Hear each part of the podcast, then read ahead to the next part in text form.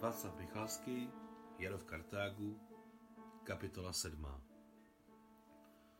Po útlaku na základní škole bylo Sašence v té zdravotnické, kam ji máma dala, dobře. Za prvé, velmi se hodila jí ukrajinština. Za druhé, nikdo ji neprovokoval haluškou. Ve zdravotnické škole bylo mnoho chlapců a děvčat s ukrajinskými příjmeními, například mnohem vtipnějšími, než měla ona – Pirebinos, Machitra, Netudiručka, Soroka, Krysa, Vorona, Čmurilo, Stučka, Durňák. Z pravidla to byly děti tesařů, zedníků a pomocných dělníků, kteří přijeli z Ukrajiny do Moskvy za dočasnou prací. Ukrajinské děti se zřejmě ocitly v této škole především proto, že hlavní účet nemocnice, při které škola fungovala, byl jejich krajem. Kromě toho se Sašenka rychle měnila z ošklivého káčátka s opuchlým nosem v urostlé, silné a docela hezké děvče. Povahu měla tvrdou, to pozná i hned jakýkoliv vrstevník. Zároveň se ale ani nepovyšovala a nikdy se nikoho nepokoušela ponížit. No zkrátka, v nové škole se jí žilo dobře. Tím více, že učení se jí nejen líbilo, ale doslova ji uchvátilo. Objevila svůj životní cíl. Chtěla se stát lékařskou, konkrétně chirurgem. Ku prospěchu jí bylo i to, že měla ráda gymnastiku. V nové škole byl velmi dobrý oddíl. Již za půl roku práce se Sašenka v tomto oboru natolik zlepšila, že ji v roce 1937 vybrali k účasti na květnové přehlídce na Rudém náměstí.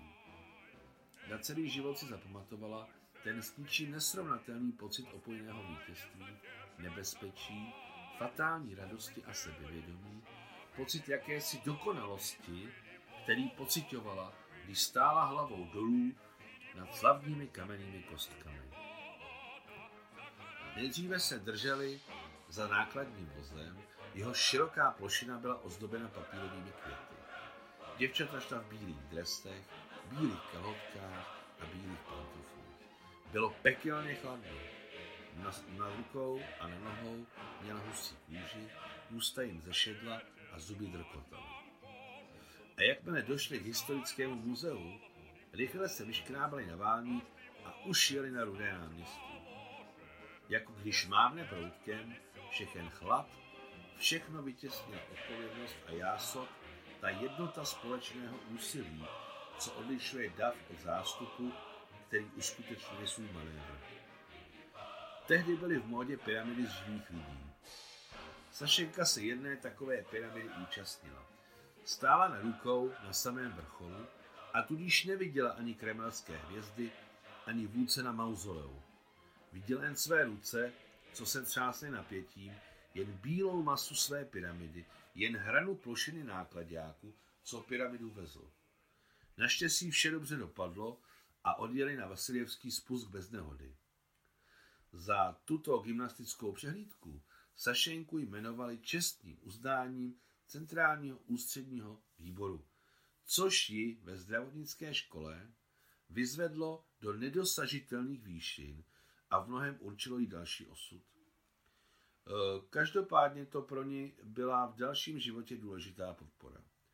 Bože můj, jakou pravdu měl Aleksandr Sergejevič Puškin, když napsal hostně v době moru. Je nadšení v boji a temná propast na kraji, jak v rozuřeném oceánu, uprostřed děsí vln a bouřlivé tmy, tak v arabském uragánu i v době moru. Velmi podobný pocit měla Sašenka v severní zátoce za sedm let během útoku na Sevastopol. Ve zdravotnické škole je učila gymnastiku bývalá artistka z vynikající cirbusové rodiny. Mimochodem je třeba říci, že díky své předrevoluční minulosti za tu slavnou přehlídku na Rudém náměstí, na rozdíl od své začečky šatřešenky, nic nedostala. E, přestože na její přípravu obětovala své síly, um a čas. Až celkem nedávno, přibližně v roce 1996, si Sašenka, přesně Alexandra Alexandrovna, přečetla ve vzpomínkové knize velkého ruského baletního mistra Igora Alexandroviče Mojsejeva, že tu gymnastickou přehlídku řídil a režíroval od A do Z maestro osobně. Bylo mu tehdy 30 let. Byl již uznávaný a řídil svůj soubor národních tanců. Sašenčina lektorka akrobacie se jmenovala Matilda Ivanovna. Ve svých 50 letech ještě z ničeho nic udělala pro vás, chodila po laně, udělala salto i z rozběhu a dokonce i z místa vzad. To bylo jí vrcholné číslo a Sašenku vydrezírovala k tomuto saltu tak, že ho dělal automaticky. To znamená, že Matilda Ivanovna, když učila, mohla o tom nejen mluvit, ale i předvést, jak se to dělá. Navíc měla ještě překrásnou figuru, zdravou barvu tváře, pěkné rovné bílé zuby, hustě zrzavé vlasy a zářivě světle modré oči, které byly plné touhy. Jedním slovem, mimořádný člověk. Nicméně mezi personálem nemocnice ani ve škole nebyla proslulá svým artistickým uměním. Ne tím, že na svá léta vypadá mladě a výrazně, ne tím, že byla skvělým trenérem, ale jen proto, že měla muže s přezívkou Vova 1,5 ženy. Vova byl mladší o 15 let než Matilda Ivanovna. I když vypadal starší. Nebyl velkého vzrůstu. Byl vyzáblý, ráčkoval a popravdě řečeno nevyslovoval polovinu písmena z buky. Navíc byl ve svých 35 letech už úplně plešatý jako biliárová koule. Zuby měl dlouhé a téměř všechny kovové, slabě se blíštící. Jeho oči byly námětem na samostatný rozhovor. Levé měl velmi krásné, budeme-li ho posuzovat samostatně. Bylo světle modré, velké, s překvapivě čistým bělmem, zářilo jako drahokam a občas sebou zaškubalo, mrké na svého bratra pravé oko. Ale to pěkné neměl. Bylo takové šedožluté, neustále slzící. Překvapivé je, jak levým, tak pravým okem neviděl na 100, ale na 200%. Jeho ostrozrakost byla neuvěřitelná. Oční lékaři ho demonstrovali jako přírodní jev. Viděl tak, jak podle odborných měřítek člověk v žádném případě vidět nemůže.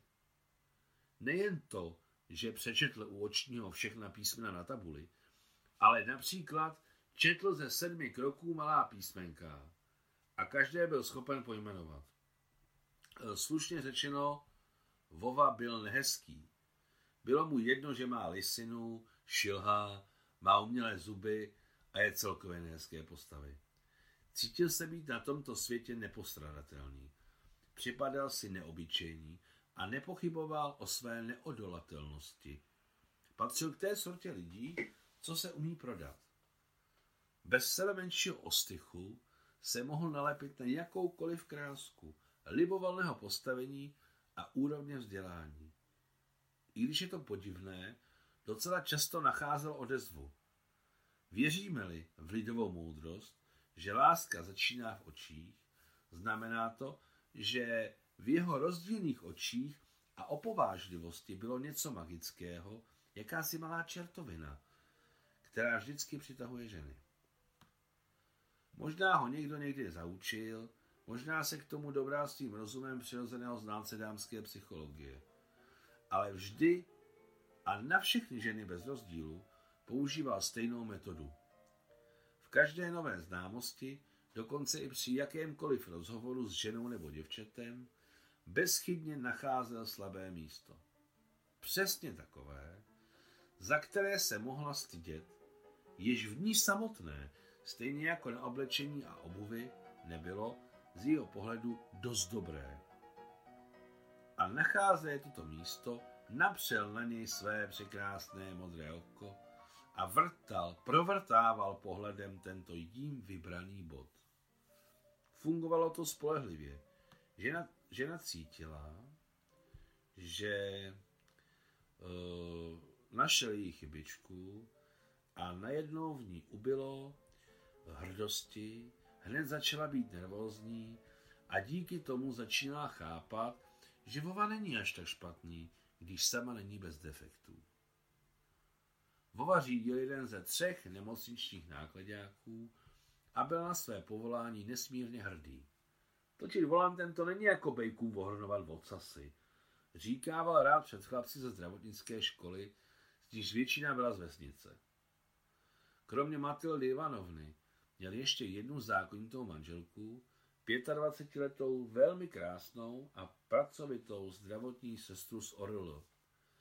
Právě odtud vznikla jeho přezdívka jeden a půl ženy. Jednou začali projednávat jeho bigamy na odborové schůzi. Směřovalo to k tomu, aby byl odsouzen a možná i vykopnut z práce. Tehdy sám Vova vystoupil. Od kdy mohu mít s tímto platem dvě ženy, křičel Vova. Nemám dvě ženy, dvě neutáhnu. Jeden a půl, to ano. Každá 0,75, to ano. Všichni se rozchechtali, odpustili mu, ale přezdívka jeden a půl ženy se na něj nalepila navždy. Sašenka si Vovu, jeden a půl ženy, zapamatovala na celý život. I Matildu Ivanovnu. Protože na těchto příkladech si pro sebe udělal do života dva důležité závěry. První se týká nespravedlnosti fám. Pokud se na tebe nalepí fáma, že jsi jeho žena, ničím to nepřeběž, žádnými jinými hodnotami a zásluhami. Druhý byl v tom, že v životě je velmi důležité umění se prodat, jak to on uměl. Důležité je vážit si velmi sám sebe a prodávat se bez podmínek. Tedy se na té budou dívat jinak a odpustí ti mnohé a přijmou tě. Toto nebyly Sašenčiny vlastní závěry, ale zapamatovala si je se vší rozhodností a zůstaly jí jako zkušenost na celý život.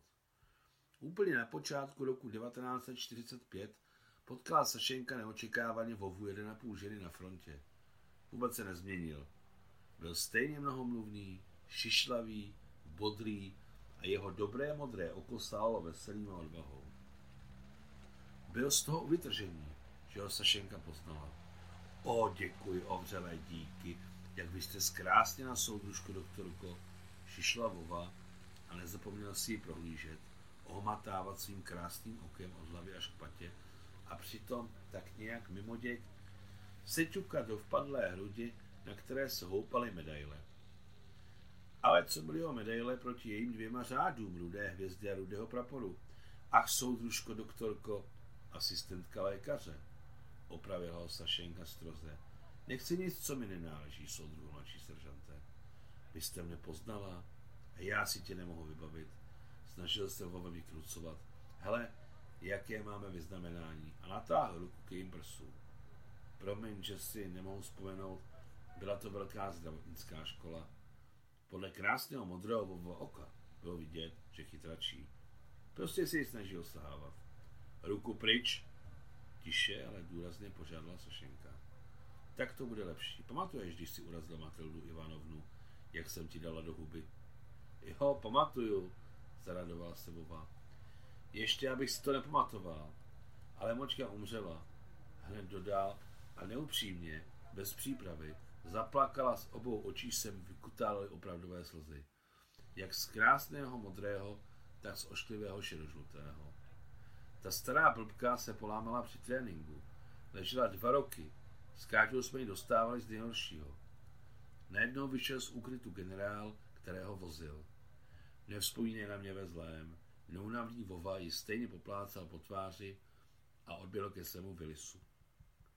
Po válce se Sešenka vrátila pracovat do své rodné nemocnice a potkala tam Vovu mladší ženu Káťu.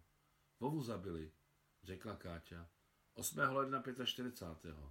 Opravdu 8. vykřikla Sešenka. Potkali jsme se 8. na Odře. Ten den jsem utrpěla zranění. No a jeho zabili, dodala krásná Káťa. Byl to dobrý člověk.